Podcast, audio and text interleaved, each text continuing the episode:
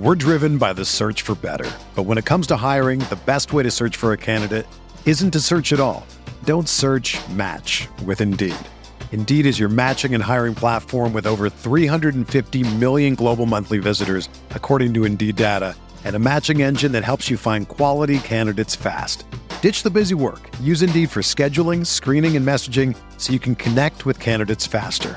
Leveraging over 140 million qualifications and preferences every day, Indeed's matching engine is constantly learning from your preferences, so the more you use Indeed, the better it gets. Join more than 3.5 million businesses worldwide that use Indeed to hire great talent fast. And listeners of this show will get a $75 sponsored job credit to get your jobs more visibility at Indeed.com slash BlueWire. Just go to Indeed.com slash BlueWire right now and support our show by saying that you heard about Indeed on this podcast. That's Indeed.com slash BlueWire. Terms and conditions apply. Need to hire? You need Indeed.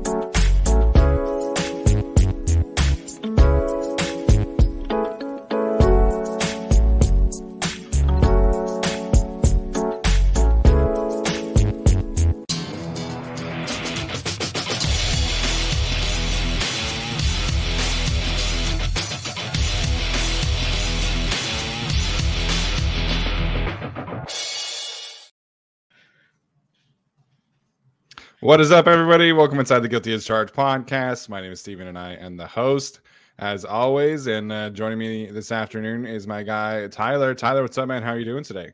I'm doing fantastic. Look at the floaty, spinny head thing I have over here for the oh, Chargers helmet. Isn't nice. that fun? I have that and a, a Balrog of Moria now.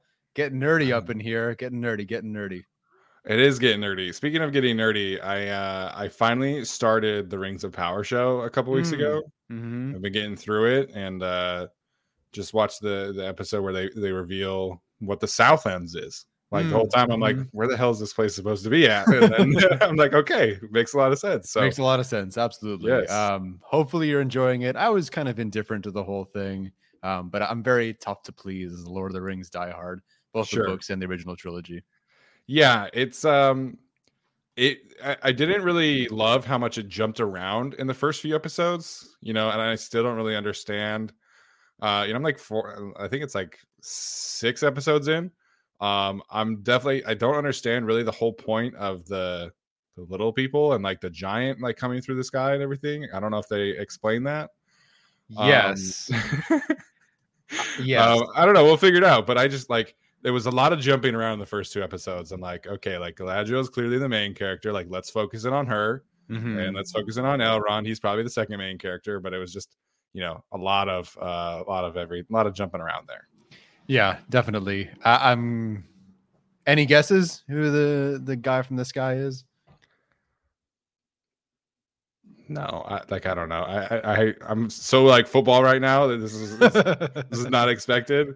Uh, I'm sure we'll message about it afterwards. We got Alex in the chat, you know, talking anything about the Chargers, but you know, I always like to talk about fun things first. You know, it also gives people time to to to start uh, tuning in here. You know, we got stragglers coming in, mm-hmm. and uh, just kind of you know, we're more than a football podcast. We like things besides football.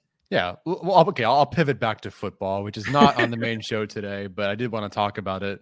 And that's that I, my favorite new offseason storyline for the Chargers is JC Jackson's recovery. Yeah. Man. Like, whatever you thought about last season, it's fair to say that it was a disappointment. And he would tell you just as much. No one is more disappointed than him and the Chargers. But now that we're heading into a new season, you know, I don't I don't believe that he's going to play week one. And even if he does, it's not full speed, but man, watching him post those workouts and lift weights and run and just doing it all in Chargers gear. Like, how can you not, you know, get a little bit emotional about football and Chargers football, um, both positive and negative sometimes. But in this case, it's like, yeah, hope is strong. Hope is a powerful thing, and really watching him like do those exercises gives me a lot of hope. Yeah, we got it. We got an Aaron Rodgers quote early in the podcast. Uh, was not expecting that one. So, what did um, I say? How can you not get emotional about football? I think he said that after a Sunday night football game. Oh like, man, no, dang it! No darkness retreats for me. I apologize. No darkness retreats. No, none at all. Um, but no, I couldn't agree more. I mean, I went through the same injury that JC mm. is currently going through. Um, you know, mine happened after you know my I was in the spring of my senior season, mm-hmm. and uh, you know, it was it was a struggle, man. Granted, I I didn't have the same kind of resources and everything like that, but um, that injury recovery is so difficult because like you can't overcompensate one way or the either on your knee because what happened is literally in the middle of your knee. So it's just like it's really str- it, it's a big struggle to be able to get back to like proper balance and everything like that. And you know it just it's a struggle. And so him Otito who are going through this i know exactly what it's like and it is not fun. So a lot of these professional athletes obviously go home, you know, to train and rehab and things like that. Um, but JC doing all of this in LA, I think, is huge because I think it, you know, builds confidence within the room. I think it shows truly how committed he is to making this thing work. And I think people should be patient about this. Like, like I said, this is this is a very grueling injury recovery. Anything he gives the Chargers in 2023 for me is just kind of gravy. Like, I think this is a possible like redshirt season for JC. But I love the fact that he's there in LA. I love the fact that he's working his tail off to be able to get back to form. And so, not expecting that to happen this year, but uh, this is good vibes for sure. The fact that he's able to do all of these plyometrics and weightlifting already, I think, is a is a huge, huge sign for him. Yeah, all good vibes and good for him. He'll never watch the podcast, but we're rooting for you. All just asking, answering a question. So, um, fitness asking about. I'm just to say it instead.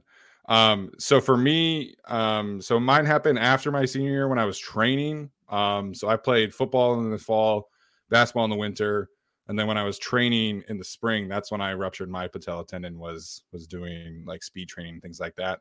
Um, so I didn't. I I was able to keep my scholarship at community college, but I didn't play at all because I was just recovering from from injury. Then I left on my LDS church mission and and didn't play bat- football again after that. So um, you know, it's it's a it's a tough time, but granted, you know, I was at community college, JC's in the NFL, so you know, it's just a very grueling injury recovery for sure. And here you are. And here I am talking about football, you know. you made it. I made it, I guess. um Jorge asking, did it hurt? And if so, how bad one to ten? Uh it, it is the worst pain I have ever felt. It's it's not a fun injury. Like I've had I've been knocked out with concussions before, and I would rather get knocked out than have an injury like that again. Okay, that injury or beating the Jaguars. Wait. So or losing to you know, sorry. Avoiding, like, avoiding that injury or beating the Jaguars. Or I mean, avoid. I'd rather avoid the injury, of course, because I probably would still. I like could have played football so for my selfish. whole college career. so selfish. Sorry. Sorry, had to, you know, got to do it for my family, you know. Oh, but true. in the end, you know, if I had if I had kept playing football, I probably wouldn't have met Brooke. I would have gone somewhere else for college. So you know, it all works out. Yeah, you could be an agent like Ken Francis now. What a story! And then he's just like promoting his invention or whatever. oh my gosh! Yeah, NFL offseason stuff. It's great. Mm-hmm. Um, all right. So uh, that's obviously the pivot point today. Appreciate everybody for sticking around so far. Um, we are going to talk uh, about the Austin Ekeler update. Obviously, he went on the Greenlight podcast with Chris Long. Shout out to the Blue Wire family. You know, uh, Chris Long doing some great yeah. things for Blue Wire as one of the, the headliners of the company. So appreciate him for having Austin on there for uh, you know to provide some clarity on his situation. After we talk about some of the latest around Austin Ekeler, we're going to rank the uh, top interior defensive lineman in this draft class, uh, which I do think is a pretty underrated need for the Chargers, given uh, again Otito's question mark in with his health, and also Austin Johnson's, and they don't really have anybody anybody behind them. So um, definitely an underrated need, and we'll uh, we'll cover that in, in a minute here. So, um, just kind of the latest around Austin Ekeler. I thought it was really refreshing to see him go on that podcast, and I think just kind of shows how aware of everything he is. Like people were like, "Oh, like how can he expect to do, do this?" and like how can he expect this? I think Austin Ekeler is showing that he's extremely aware of the situation here, mm-hmm. and he knows his value. And I think this is this was a great way for him to go out and really kind of clear the air because I think anytime that there's a quote unquote trade request by these players, it's always like the first thought is like, oh, he hates being with that team. Like he doesn't want to play there anymore. And I think Austin Ekeler clarified. I think this is an important thing to for everybody to kind of understand because he's he's been catching a lot of hate on social media. He wants to play for the Chargers. It's just that he wants to be given his proper value, which I think all of us should understand, right? Like we we all want to be paid proper value in whatever profession we are working in. And that's where Austin Ekeler is at. Like I think he he understands his value to the Chargers and he wants to be properly compensated and he wants to stay with the Chargers.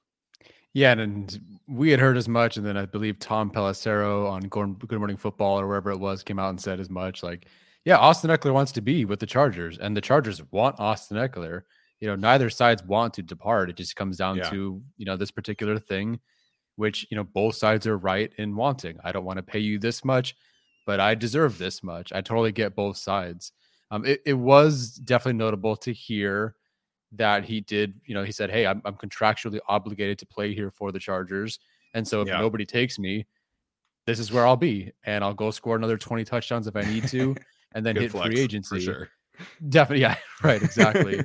Um, I will say I felt really bad watching the podcast and, and, not the podcast, but the section where Ekeler was talking about his trade in the situation because you could just see the despair in the whole situation for him, talking about himself, talking about the market. Like if you had a, a player, most players, you score 40 touchdowns in two seasons and have 3,000, whatever it is, total yards in, two seasons, excuse me. That person, that player, you know, let's say it's a receiver, should get paid a ton. I mean, Austin Ekeler yeah. contributed a whole heck of a lot more to the offense overall than Mike Williams, than Keenan Allen. And yet, you know, they're paid twice as much, if not three times as much as yeah. him. Now, granted, that is the contract that they negotiated, you know, years and years ago, four, three, four years ago um, now. But the situation is just so desperate. And he knows it. You know, they asked him, like, you know, where would you go? Where would you play? And he's like, I don't know maybe one team that decides to pay for that much, but who's going to do it? he's openly admitting that he's probably not going to get paid. Like he knows he can be a number one option on some team in terms of like feature, maybe. And he kind of was that for the Chargers last year when so many guys got hurt. Yeah. But like no one's going to pay him to do a whole lot more. It's really, really unfortunate that that's where the running back market is. Um, nobody in this market even got to hit free agency to reset that market. It was all just guys making, you know, four million, six million at best average per year or getting tagged. And so the market just stinks. And to me, yeah, you know, again, unless one team, and he even said as much, like uh, it just takes one team, but unless one team really wants to get this done, I think he's back here with the Chargers. I think that they know that there's really nothing out there for him and even if there is, like, do we really think he's playing in, in, on the same contract in 2025? No. There's almost no point. Like, yeah, you can go out and go say, hey, look, my contract is now $10 million APY. But is it is it really, you know, the way the contract is structured? No, like he's going to have his contract this year. Maybe he'll make some money next year, and then they're cutting him anyway. So even if he gets the raise that he wants, is he really getting the raise that he wants? And the answer is no. So maybe he gets something in 2024, but that's about it. So I feel bad. Yeah. He's worth a lot more than he's getting paid. I know he said I'm worth double. I don't know if he literally means 6.25 times two. Um, I had not heard like because that would make him top five um, in terms of APY. I had not right. heard like that was the target, but certainly something above double digits. Yeah, you know, like he said, you know, to your point, when Chris Long asked him about like the running back position being devalued, and he was like, "Oh, it's it's brutal out here," and I think he's right. Like, I think the league has really trended away from running backs, and I think part of it is, you know, there's so many in the draft class each year, and you get them for basically for free. Then you can franchise tag them, and then you move on, right? And you, it's just the most cost controlled position out there, and it, it's extremely important. So, you know, you look at the market, the way that it played itself out this year. You know, the best thing possible for Austin Ekeler would have been, you know, Saquon Barkley getting an extension, Tony Pollard getting an extension, and those things could still happen, and, and maybe that kind of drives Austin Ekeler's price up a little bit. But they got tagged, and then everybody else under that signed for less. And also, you look at the running backs who are ahead of the tag. You know, Joe Mixon was probably the second best running back on his team last year. Like Samaje Perine was more effective on a per play basis. Uh, you know, obviously Ezekiel Elliott, they just he just got cut because Tony Pollard outperformed him. You know, Dalvin Cook, there's been so much talk of the Vikings trying to get rid of him because he's already started to fall off of a cliff. So, you know, it it is unfortunate. I I do think that Austin Ekeler has, you know, a couple more years of of good football left and he takes so much care of his body. And you know, I, I, don't think there's been a ton of wear and tear on his body because you know the fir- the first three years of his career he was mostly just the receiving back, and so you know I I think he does have a lot of good football left in him, and and there's always this this stigma around him that he's he's a weapon, he's a pass catcher, and it's like yeah he is that hundred percent, but if you actually watch like Austin Ekeler between the tackles, he's very very good at it and, you know, his yards per contact after attempt has been top 15 in the league over the last two years. So it's not like he's James White out there, you know, just only only uh, catching passes and providing value that way. He is really good in between the tackles. And by the way, he's probably one of the best pass protecting backs in the league, too. And so he has so much value to the Chargers. And like, I know he hasn't like rushed for over a thousand yards by any means, but it's not really his fault. I mean, there were like six games last year where Joe Lombardi just didn't give a shit about running the football. And is the same thing in 2021. So I think Austin Ekeler has a lot of good football left. I think the Chargers not not extending him. I understand like where they're coming from, but to me, like it just makes so much sense for them to get this deal done and and and do an extension. I know people will hate extending a running back, but mm-hmm. I think Chargers fans have become a little bit too jaded after that after that playoff playoff loss, and I get it. Mm-hmm. But people are out here talking about, oh, he's not really an RB one. He can't really run the football. He's just a pass catcher. Like they'll be fine without him. I, I just disagree, man. Like, it, yeah. Tell me how many running backs over the last three years have been able to put together 1,700 yards from scrimmage and 20 touchdowns. Like it's it's so hard to do what he is doing. And, you know, it, that's why you don't see many players like him. Like, you've got to be either a guy like Jonathan Taylor or Derrick Henry or Alvin Kamara. And then Austin Ekeler, like he's been right there with mm-hmm. all of those guys in terms of production. Like to me, it just it just doesn't make any sense why people are talking about like releasing him, like, oh, get him off the team already. Like he's been one of the best running backs in the league last year. Like, sure, it doesn't look necessarily like 100% what you picture like with everything, but like he's a he's an elite runner and an elite pass catcher. So to me, I think he's being devalued by the market, and I think he's also being devalued by Chargers fans. I would completely agree with that. It's interesting what happens when it, it, it did kind of start with that Herbert first take or not first take, first things first thing with Skip Bayless, Same where whatever, yes, tomato tomato, um, where he didn't quite back up Herbert, and people thought he threw him under the bus. Yeah. Really, ever since then, and with this, it's like I don't know, fans have just found ways to devalue what he brings. And like, what is Bijan Robinson's ceiling this year with the Chargers? Is it 1500 total yards and 20 touchdowns? Like, like Bijan could have that's a that's offensive rookie of the year potentially, right? Yeah. But that's what Austin Ekeler has brought to the Chargers two years in a row. So again, I, I hope for more. And clearly the difference is the contract and how much you're paying that player. But then of course, vice versa, there's a first round investment in that and not in something else. With Austin Ekeler, like I, I get that he's not a featured 1500 yard rushing running back. Um, you know, he, if he got twice what his APY is, I believe that's above or at Nick Chubb. Is he like that as a runner? No, but you know, this whole notion that he doesn't bring a whole lot. Go right. watch. Like I know he scores a lot from the one or the two, but go watch those plays. Like go watch those touchdowns he's not walking in for free. Oh, yeah, free touchdown. Yay. You know, things are easy for me. Nothing really was easy at the goal line for him. There are several moments where guys are beats at the line, typically the tight ends, or it's just good defense. And he has to fight and fight and fight to get that one yard, to get those two yards. There are several games last year where if Austin Ekeler doesn't muscle forward for far more than he's expected to, they don't win or they at least don't score and they don't score as much. Um, I really think Austin Ekeler, again, not a pure rusher sort of type, but I don't think we should devalue what he can do. Again, the numbers do say that he's not as great when things aren't perfectly blocked. And sure. I, I get that, and we've seen that, but there's so much that he does bring.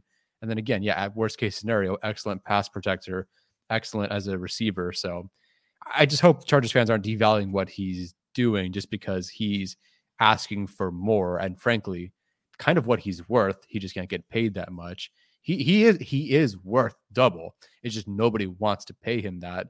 And really, you know, the market really shouldn't or teams shouldn't pay him that. But hopefully Chargers fans aren't forgetting just how good he is. Yeah, you know, like I think if you want to have a fair conversation about him as a runner, I think we can do that, right? Like I don't think he's an elite runner of the football, but I still think he's very, very good at running the football. And it's funny to me how it's like, you know, people will try and look at his receiving production and be like, well, you know, he's not as good as those as those other guys because you know he's not as good of a runner. But it's like, I mean, he caught 100 passes last year. He got 85 before the year before that. So it, it just like I don't understand this this desire to constantly devalue what Austin Ekeler is. I absolutely agree that the team needs a second back to go with him. I absolutely mm-hmm. agree that the Chargers have not been able to do that. Um, mm-hmm. but to sit here and be like, oh, Austin Ekeler is like a below average runner, like so therefore he's not a true running back. It, it doesn't make any sense to me. You know, if you actually watch the games where he's being fed touches, like actual like rushing touches, you know, he he's a great runner. Like I think that's the thing that people don't understand is like his statistics could be significantly better if he had an offensive coordinator who could consistently call rushing plays the right way, you know, or a run game coordinator to consistently, you know, dial up a proper run scheme and a consistent blocking tight end instead of the worst blocking tight ends in the league. So, you know, yes, mm-hmm. like I agree, he's not like he's not a better runner of the football than Saquon. He's not a better runner fo- runner of mm. the football than Nick Chubb. But to sit here and act like he's one of the worst runners in the league, like I don't I don't understand that that sentiment that's going around on social media. No, not at all. And and I do want to also open up this part of the conversation with with Bijan at 21. Sure. Guys, I, I don't think he's there. Uh, we keep you know I, Popper did a mock today and everyone's like, well, why not Bijan or Nolan Smith? Guys, those two guys aren't going to be there at 21. If they yeah. are great, but we're leaning towards like the 3% chance that it happens. And I don't want to be on this pod talking about the things that I don't think are going to happen. So you're letting Austin, you know, fans are letting Austin Ekeler go in their minds to get Bijan, but he won't like I don't think he's going to be there. A lot of yeah. people assume he is because the simulators say that, but this is like a top five prospect in the draft. And if you take away like, you know, if you bring him down a bit because of positional value, top 15? Is he 21st in this draft? No, he's not, you know. And again, strange things can happen. I, I totally get that. But again, we're leaning towards like the three to 5% chance that he is there. And you just can't do that. You can't get rid of Austin Ekeler hoping for Bijan Robinson. And I pray to God they don't trade up for a running back in this draft. and and so for Chargers fans, I ask you, like, if you think Austin Ekeler should be gone, and I and I get it, what is the plan? What is right. the plan that it's not Bijan Robinson because he's not going to be there, or you at least should be preparing as if he's not. The Chargers trading Ekeler and just assuming Bijan's going to be there at 21 is a horrible idea. You can't do that. So, what is your plan? And I would love to know from Chargers fans what the plan actually is. Okay, so now you take, let's say, a receiver in round one. Are you now burning a second round pick on Jahmyr Gibbs or Tyjae Spears? Is it that simple? I don't know. I don't really think it's that simple. It makes a lot of sense if Bijan Robinson is there. If you tell me he's there, okay, totally get it. But we're dealing in something that I don't believe is going to happen. And Chargers fans are really comfortable with just saying that Bijan's going to be there so Ekeler can go where you really shouldn't be. And I know mock simulators say that. I don't yeah. buy it's going to happen.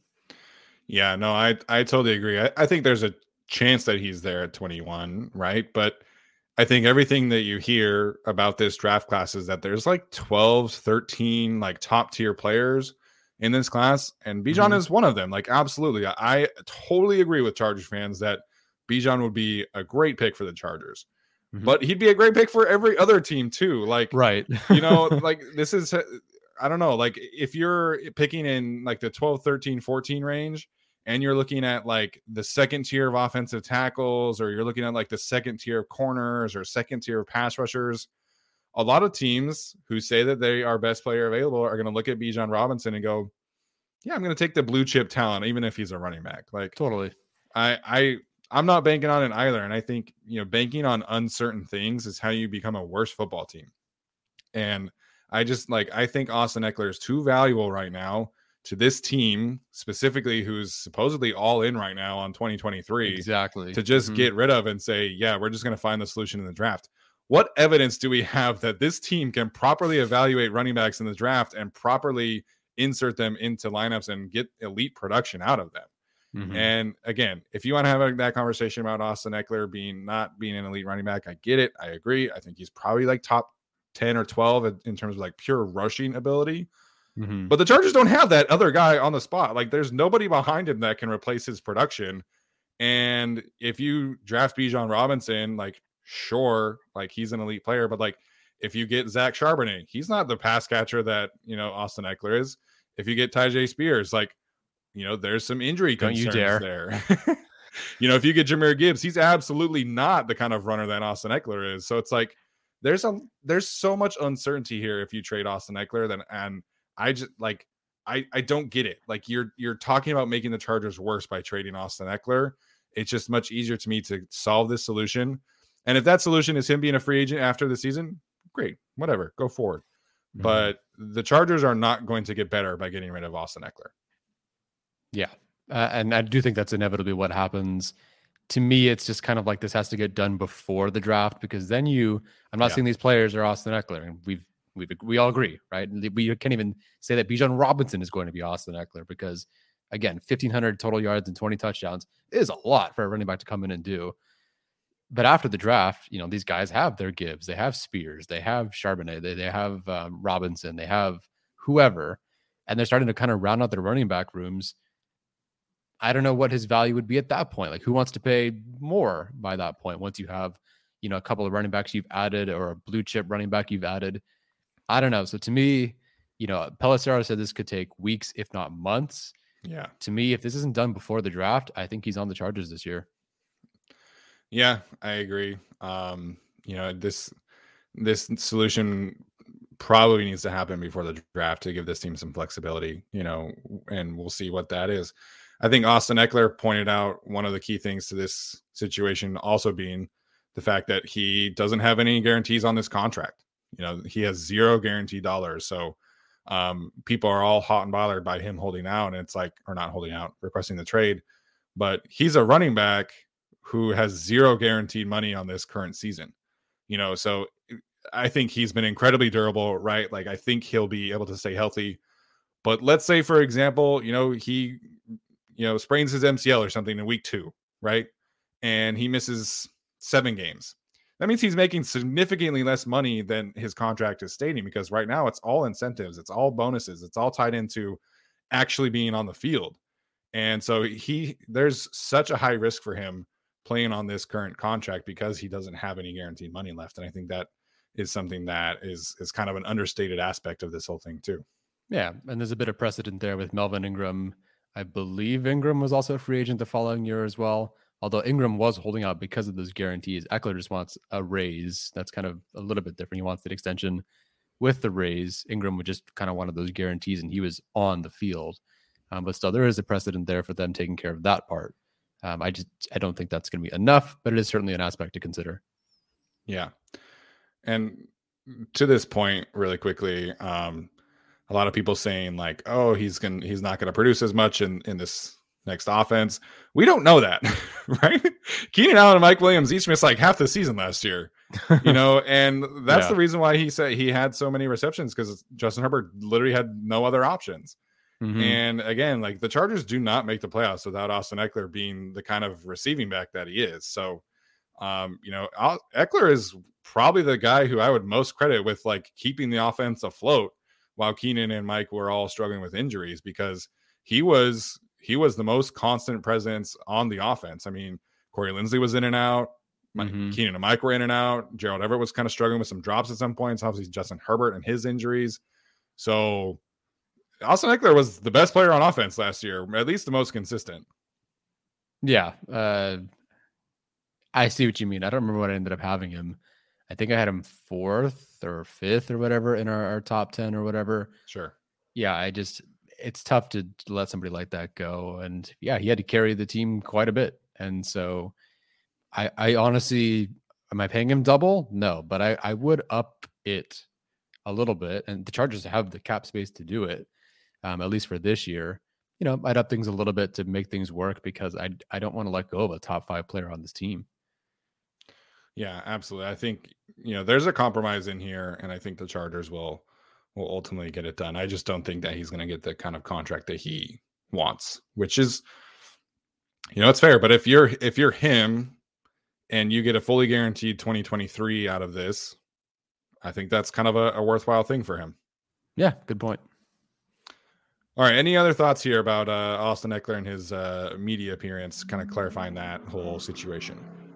Not necessarily. I just I hope the running back market improves. You know, we have I have at least Arjun always in my ear buzzing about you know just like don't pay running backs this, don't take running backs early, and that's kind of the market is. But you know, overall, Austin Ekeler means a lot to this team, has meant a lot to Chargers fans, and I hope that there's at least some happiness at the end of the tunnel for him. Yeah, I, I, the running back market needs some correcting because you know I, I think the way that it's been in this free agency cycle is not really indicative of the value of the position. Like I like I understand. I think paying, you know, Joe Mixon that kind of contract is is probably a little ridiculous, but you know, to sit here and act like guys like Saquon and Josh Jacobs, like they're only worth, you know, like a $10 million contract, I think is a little silly to me too. And same thing with Austin Ekeler. Like I, I think there's there's a balance here of like paying elite running backs. I'm not saying get crazy about it. Like Ezekiel Elliott's contract was probably pretty freaking crazy and, and was crazy. But I think there's there's a point where this this needs some correcting in terms of like properly evaluating running backs too. Yeah. I, who's well, other than the, the tagged players, who's the big free agent next year? Um, Let's see. I mean, obviously, obviously, Austin Ekeler would be a free agent. Austin Ekeler. yeah. I mean, if Jacobs is another 2,000 yard season. Yeah. All those guys that would be that get tagged, that are tagged and don't get a long term deal. Okay, Butters ID, I see you. The helmet's moving too fast. Can I slow it down? uh, so running backs. Sorry. Sorry about that. Running backs currently slated for free agency in 2024. Again, all of those three that we talked about Austin Ekeler, uh, Derrick Henry is a free agent, um, Cordarrelle Patterson, Gus Edwards, D'Andre Swift, Jonathan Taylor. Um, this is just going off of current APY. J.K. Dobbins, A.J. Dillon, Antonio Gibson. Jeez Louise. Um, Joshua Kelley. Larry Rountree. we we we dropped off a bit there after. yeah. yeah. I kept scrolling down, but I mean, you're talking about Jonathan Taylor, Derrick Henry, AJ mm-hmm. Dillon, um, you know, the guys who are on currently on one year deals, you know, Damien Harris, D'Onta mm. Foreman, you know, guys who were drafted in 2020. Uh, so this is this is a, a really good, you know, intriguing uh, running back free agency group next year if these guys don't get you know long term deals sorted out before then. I wonder if it's better. I'd have to ask Arjun. Is it better to hit free agency when the market like that's going to change the market? It sounds like something like that next year, as long as these guys don't get tagged again, or you know half the guys don't get tagged. It sounds like you're going to see some market changes. So, I mean, honestly, I wonder if it's better for Ekeler just play out this contract, and then when everyone who has similar stats or honestly worse stats than you, granted maybe they're younger, gets that bag and starts resetting that market towards maybe where more where more of where McCaffrey is. Wow. Yeah. Then you know, is that better to hit the market then? I don't know. Yeah, certainly could be. Either way, I, I do think this probably does drag on past the draft. You know, I, I think we're probably headed towards a hold in scenario, which you know is what it is. We're driven by the search for better. But when it comes to hiring, the best way to search for a candidate isn't to search at all. Don't search match with Indeed. Indeed is your matching and hiring platform with over 350 million global monthly visitors, according to Indeed data, and a matching engine that helps you find quality candidates fast. Ditch the busy work. Use Indeed for scheduling, screening, and messaging so you can connect with candidates faster. Leveraging over 140 million qualifications and preferences every day, Indeed's matching engine is constantly learning from your preferences, so the more you use Indeed, the better it gets. Join more than 3.5 million businesses worldwide that use Indeed to hire great talent fast. And listeners of this show will get a $75 sponsored job credit to get your jobs more visibility at Indeed.com slash BlueWire. Just go to Indeed.com slash BlueWire right now and support our show by saying that you heard about Indeed on this podcast. That's Indeed.com slash BlueWire. Terms and conditions apply. Need to hire? You need Indeed. Yippee. All right, let's uh let's switch gears here. We're going to discuss our rankings for the interior defensive linemen. Um, again, I do think this is an underrated need for the Chargers. There is some uncertainty, obviously, within the room with Austin Johnson and Otito Ogbonnia. Mhm. Um, not necessarily uh, super guaranteed to have you know a fully healthy season. And then obviously Morgan Fox's deal is, is kind of a one year deal. You know, we'll see what happens there with with them Yeah. being cash strapped next year. Um, so really, I think the only one that we can truly say, the only two I should say that are we can really say are definitely going to be on the roster next year are Sebastian Joseph Day and Otito Ogbonnia. So they need some long term help in this position at, at this position group too. So again, as we always do, we're we're doing a top eight plus one, just missed. So Tyler, uh, why don't you kick us off with your just missed defensive tackle? Okay, he was on here until I, or he was on my top eight until I found one more player. Um, but I have Byron Young from Alabama. Hmm. Um, did I definitely look up the Tennessee edge rusher too many times? Yeah, on accident. Oops. same, same. I was like, oh wait, no, wrong guy. Um, this is your. I played in the SEC, and I can take on double teams as a you know really really plus upside run defender type. By the way, just in general, I kind of like this interior defensive lineman class, sort of like I like the wide receiver class in the sense that I don't love the guys up top, but I kind of like some guys in the middle here. I feel like more than last year when I, my eighth player was like a pure nose with like zero athleticism and he's 400 pounds. Um, I feel like nothing wrong with that. But this year, I feel like I like some more of the guys. Um, with with anyway, with Young, I feel like it's less about the traits and or upside and just pure and simple being a really good run defender right from the jump, which I think some guys in this class, it's tough. Like they specialize maybe more as a rusher or maybe as a run defender. Young to me is, is more of that run defender type. Um, I do think he sheds a lot better than a lot of guys in this class. I find that there are some guys with a ton of pop um, who can stack pretty well, but there's really no shed that follows. And I think he's someone that is a, a well coached player, of course, from Alabama, um, plays with plenty of power, plenty of pop in his hands. Um, I, I just think like the reason he's ninth for me and not higher is unlike some guys I have later, I just don't know how much of a development he's going to have as a pass rusher. Not that he can't. I just feel like those guys I see a, a bit more in certain respects um, that I have later on. Um, but he's a solid run defender who plays his tail off, does the dirty work as a well coached player. Um, really solid guy. Yeah, I like Byron Young quite a bit, uh, especially as a potential fit for the Chargers because I do think like they, they need some help there. Um, so he's he's higher on my list. I do I do think that he's he's got a little bit more pass rush, obviously not a ton, but I think he's actually really good on stunts and everything like that too. So um, I'm a Yes, fan of is. his. Um, really quickly about defensive linemen. Have you watched much Florida defensive tape this year? Uh, yeah. Why? Have you seen the the big the huge number 21 that plays nose tackle for them? I did not key on him specifically. No. Well, so I mean, obviously Utah played Florida, and so I've, Uh-huh. I've seen him, and then obviously watched his his tape a little bit.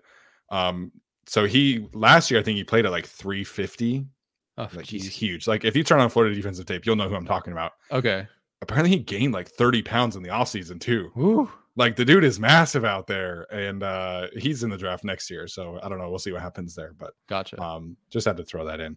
Um, this is a player for me who just missed. Uh, I really wanted to be in on him. I think some of the flashes on tape are very, very enticing.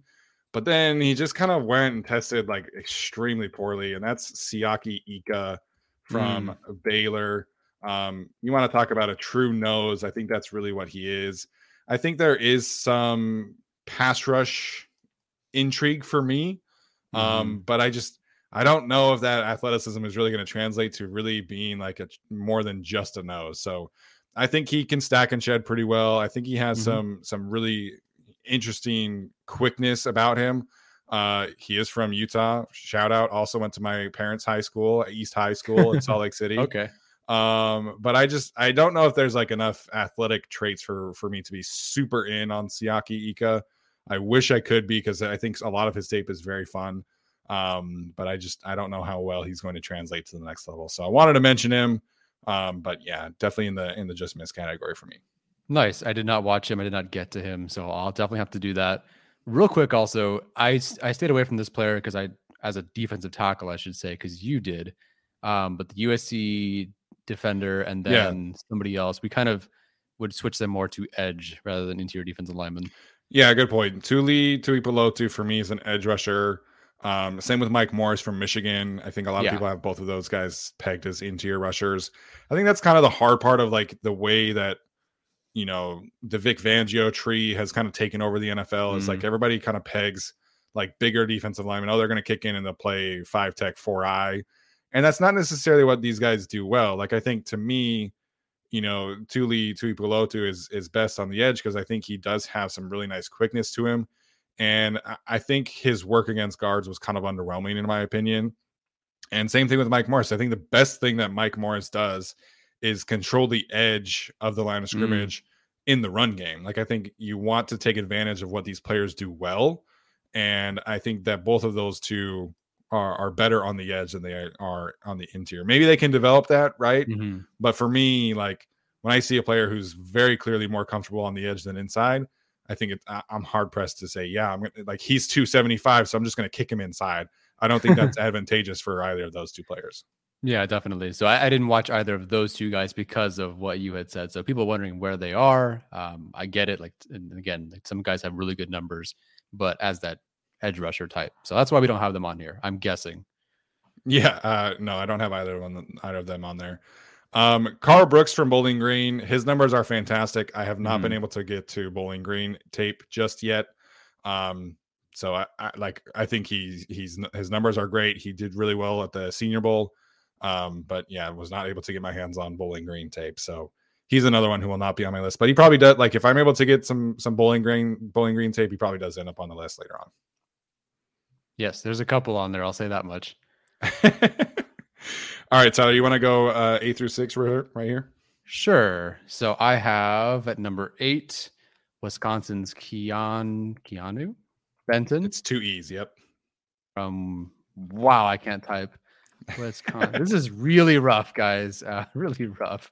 Sorry for the audio audience. Uh, number seven, I have Karl Brooks from Bowling Green. Okay. Who I, he's definitely the most asterisk of this group as an edge rusher versus interior defensive lineman. Um, but I do think he can make it work. Um, and then number six, I have Gervon Dexter. So I didn't want to give it away, but yes, I did watch Florida. Okay. um, in this particular case, I watched Gervon Dexter from Florida, and that's my eight through six. Um, so I'll talk about Karl Brooks because the first two plays I watched of him, he was lined up in the A gap. I'm like, okay, cool. I'm settling for an you know, an interior defensive lineman guy here. Great. You know, I didn't check his, I kind of knew the stats, but I didn't really check the alignment. I didn't really know what I was getting into. Um, and then the third play I watched, he was a stand up edge rusher and he bull rushes a tackle right back as a, to pressure the quarterback. And I'm like, okay, I don't know what we're doing here, but all right. And he just plays all over the defensive line, which again, he's again the most asterisk player of this group. Um, so you want him in the A gap, you want him rushing from a four point stance, you want him from a wide nine you know, he's your defensive tackle, edge rusher, outside linebacker type. He can play some nose, you can play some three tech, whatever. Like you can move him all over the offensive line, and he was a lot of fun. Um, and, and he wins with so many different sort of things, if you will, all while being the guy that everyone else focuses on. Um, maybe Bowling Green has other players that I don't know about, But I don't think the other teams knew that because all they did was just send three guys towards him, two guys towards him. Yeah. And he was surprisingly effective. And I think he, gotta love the stat line, finished with 69 pressures uh, on the season last year. Nice. So gotta be cool with that. Um, you know, again, some people have him listed as a defensive end, depending on which simulator you go to. Like you can't even mock him yeah. technically as a defensive uh, tackle. Yeah. So it really just kind of depends there. Um, but I, I, would have him listed sort of as a three tech that you can do a lot of things with. Um, definitely not the strongest anchor down guy, but you know, I, I, he's someone that I would love to pair with someone like maybe a Jay Rodgers. I, will take anyone on this list and pair him with Jay Rodgers. frankly. Sure. Everyone I watched, it's like, yeah, Jay Rodgers, get this guy. Um, so refining yeah. that technique could definitely go a long way. Um, but I didn't see any issue with level of competition. And in terms of level of competition, you want to see these guys dominate. And he had 105 pressures, 20 sacks, 62 run stops, and three forced fumbles the last two years. So, yeah, maybe there's some level of competition concerns, but he crushed it. It's not like this is he's playing, you know, junior college and we're trying to figure out where he fits here. Like he played some legit competition. Um, and so I think he's really, really intriguing. He's only at seven for me though because of the question marks and because of the fit potentially. Yeah. Um, but he's definitely a guy that I would be very, very curious about. Yeah, that's that's another thing with these guys who are like maybe they're an edge rusher, maybe they're an interior rusher. You know, like straight up defensive tackles have a hard transition. Like guys who have been in the trenches their whole careers, it's it's a bigger transition than people think. So, you know, talking about these smaller guys who are kind of edge defensive tackle hybrids, like getting in and being a three down interior defensive lineman, like that's that's a tough uh, a tougher transition than people think. So, I again, I haven't watched Karl Brooks. He did, he has not made my list yet. Um, but I think he would absolutely fit for the Chargers, you know, if he's able to kind of stick around to maybe, you know, early day three, because they do need more pass rush. Like, you know, Morgan Fox is really their only bona fide interior pass rusher. So getting him in that room, I think would be a lot of sense, would make a lot of sense. And then, like you said, you know, getting him with Jay Rodgers, maybe you get him with Coach Ed too down the road. um, that would be a nice thing. Um, all right. So for me, uh, at number eight, I have Moro Ojomo from mm-hmm. Texas. I know he's a. Uh, I know Gavino from Chargers Wire is a, is a big fan of his.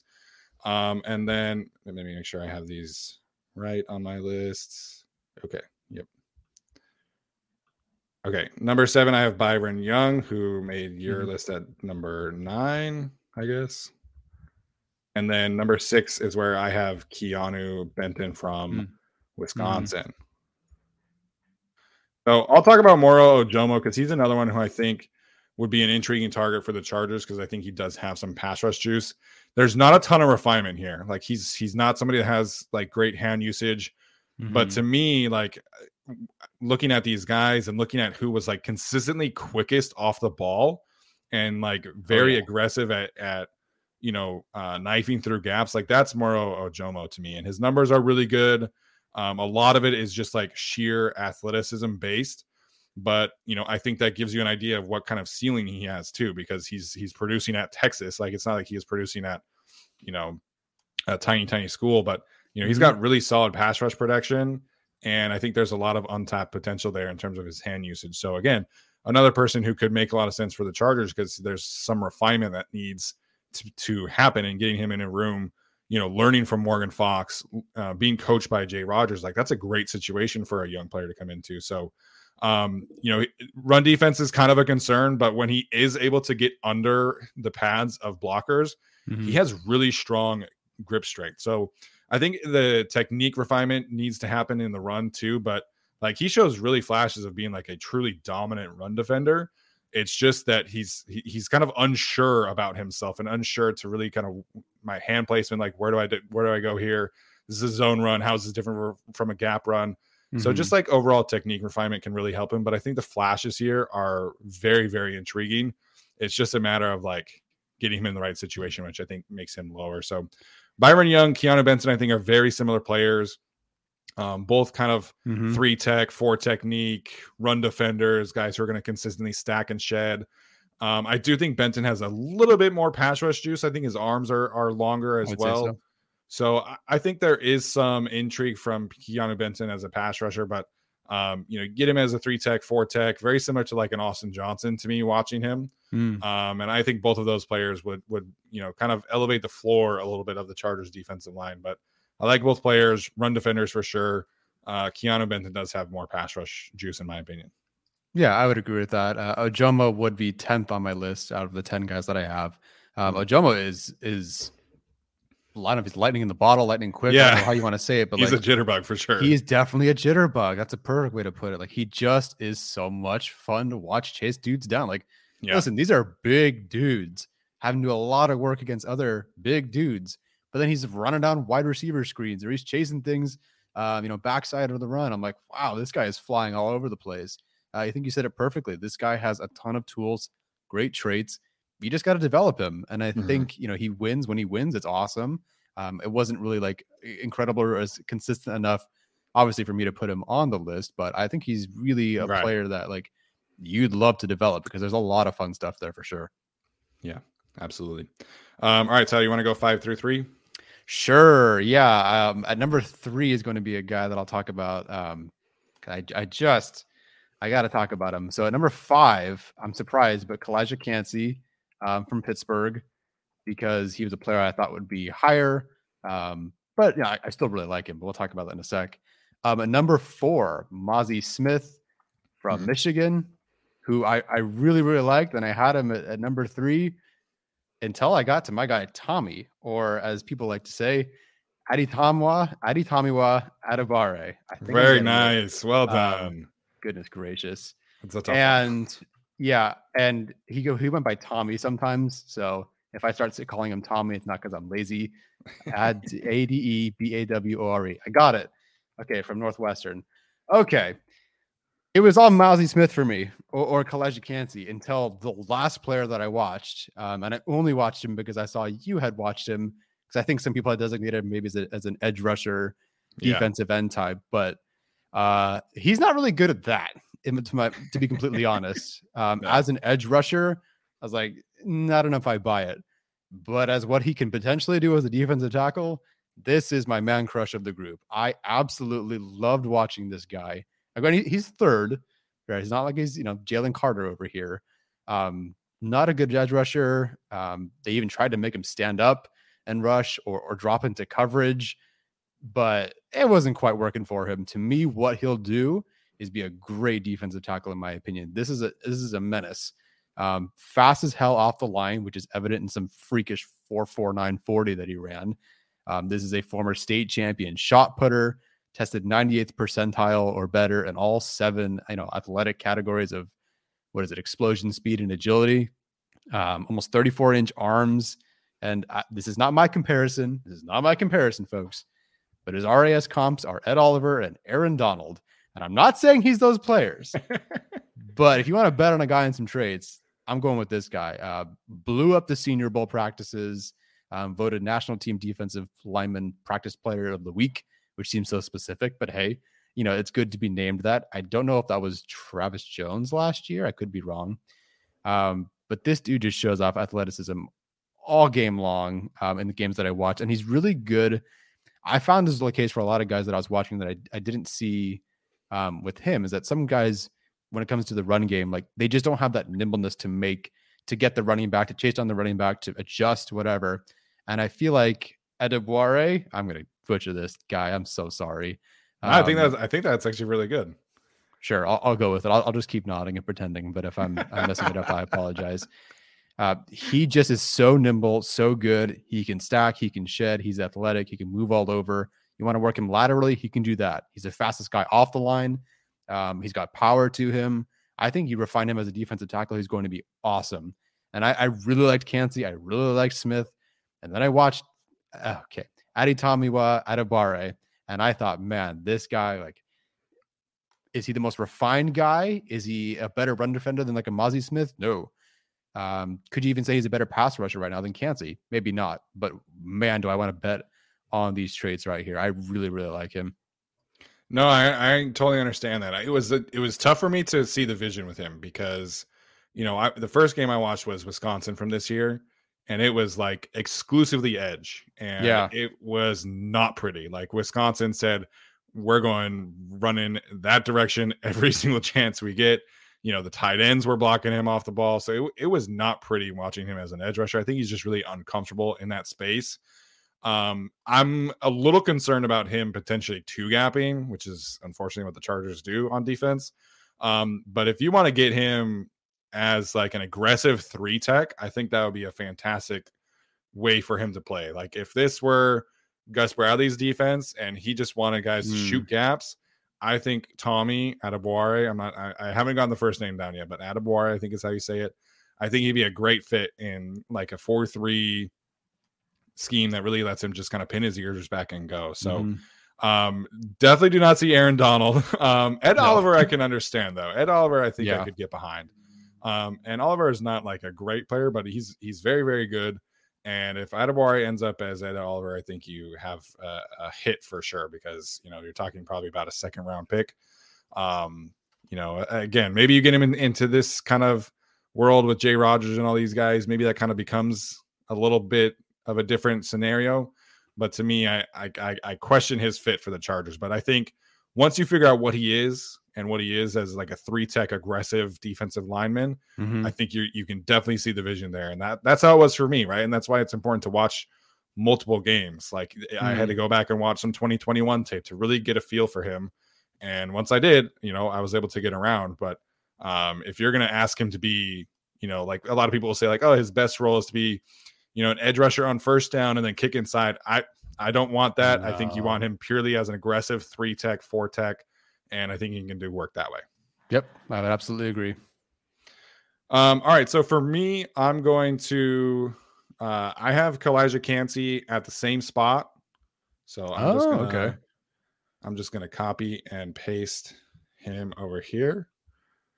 Um, and then I have Tommy at uh number four for Mhm. me.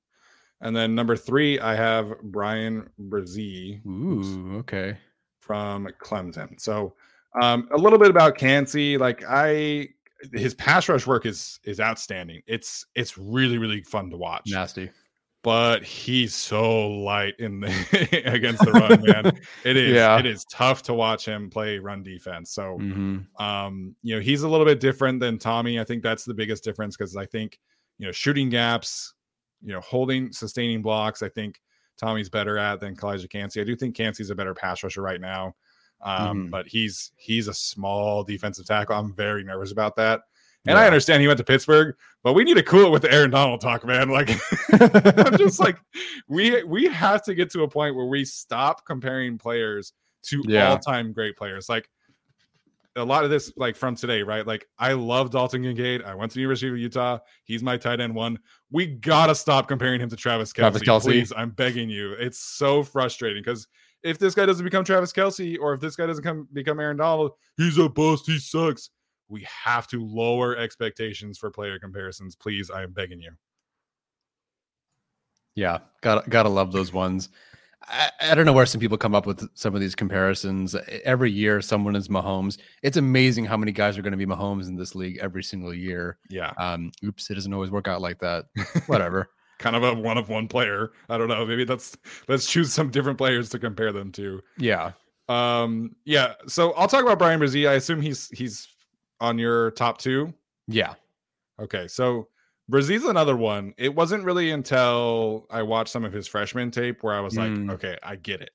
Um, so it it's an important context player for sure because of what happened in his personal life. Obviously, losing his sister to Yeah. you know the the cancer battle, and then also coming off of the injury. Like I Mhm. think if you watch his freshman tape versus what he put on tape last year, you're watching a completely different player. Like it's Mhm. just not even close to the same.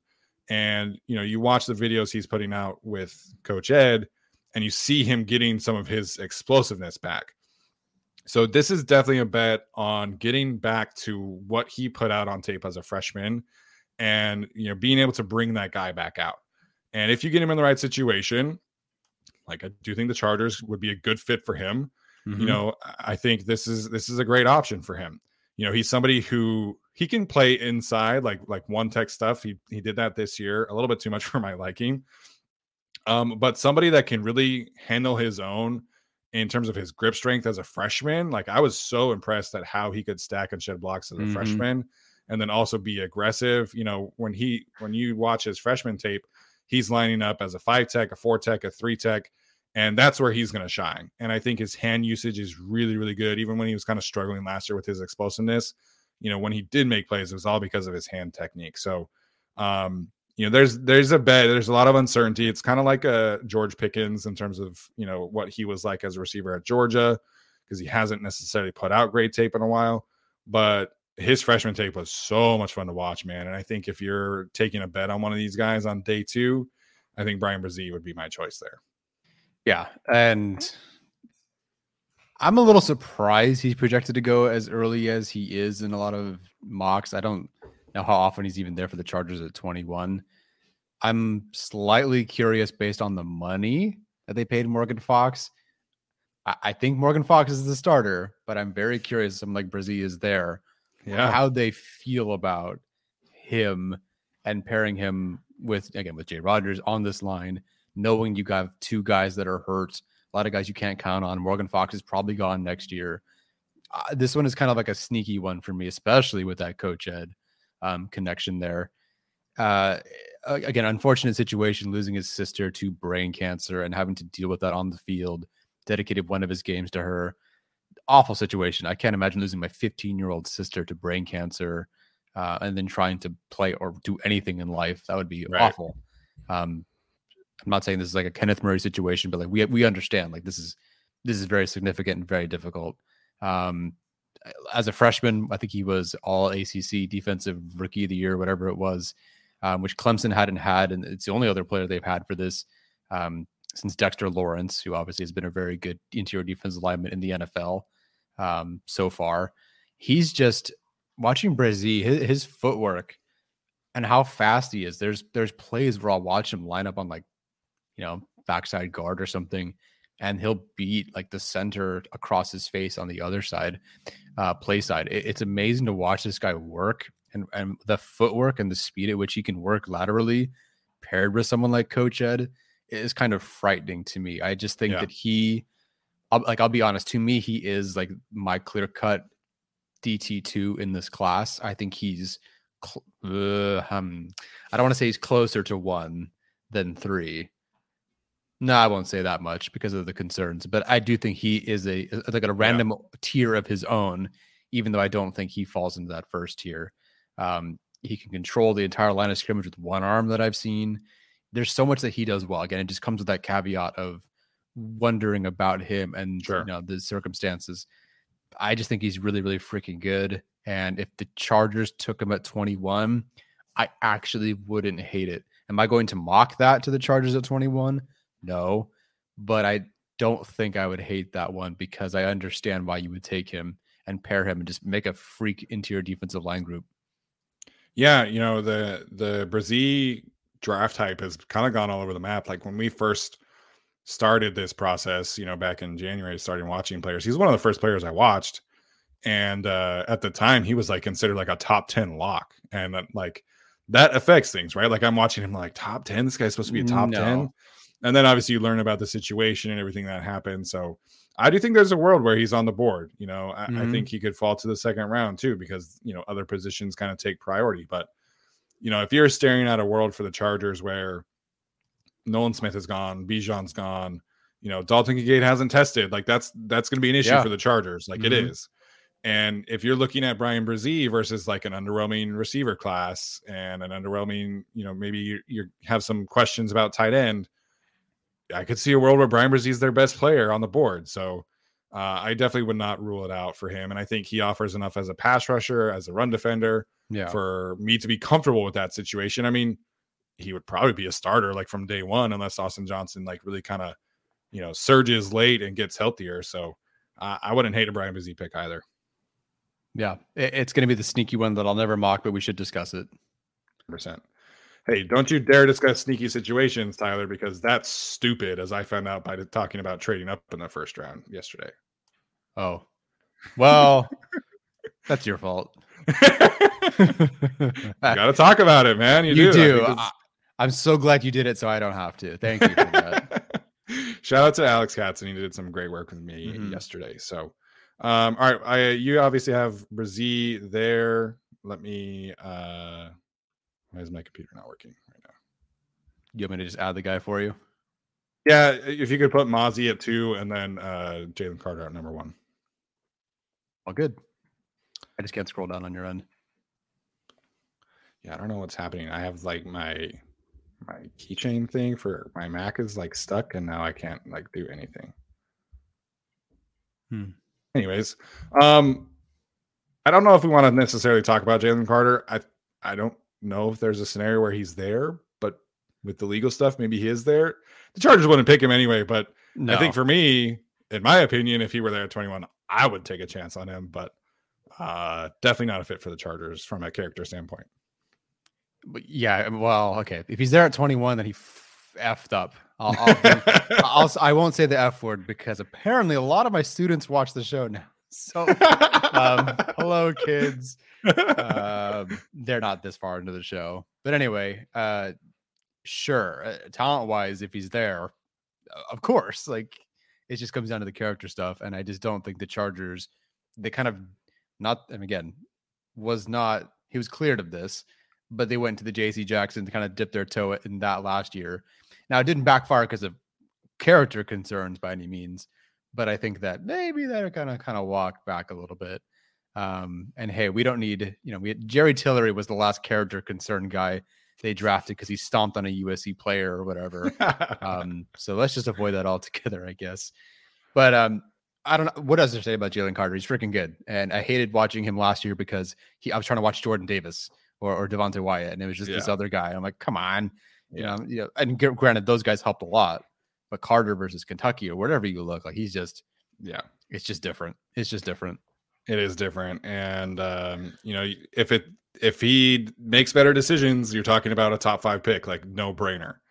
And now there's, you know, we'll see what happens. I, I don't know if Alex is still in chat, but I, have a hard time believing that Howie Roseman will pass on the chance of of taking Jalen Carter at number ten. So, uh, you know, is what it is. Um, I do want to talk about my guy Mazi Smith for a second here because he's num- he's number two for me. Um, he was on Bruce Feldman's freak list as one of the best athletes in college football last year. Um, you know, his his physical testing hasn't necessarily fully happened yet. I think he only did the I don't even know if he did the 40 yard dash at the combine. Um, but man, is he incredibly strong at the point of attack. Like I think he's far and away the best run defender in this draft class in terms of his ability to set the line of scrimmage, in terms of his ability to stack and shed. And I think he it, like he only had half a sack as as a college player. Um, you know, in his career. really? yeah, it was just literally like one, like literally one half of a sack.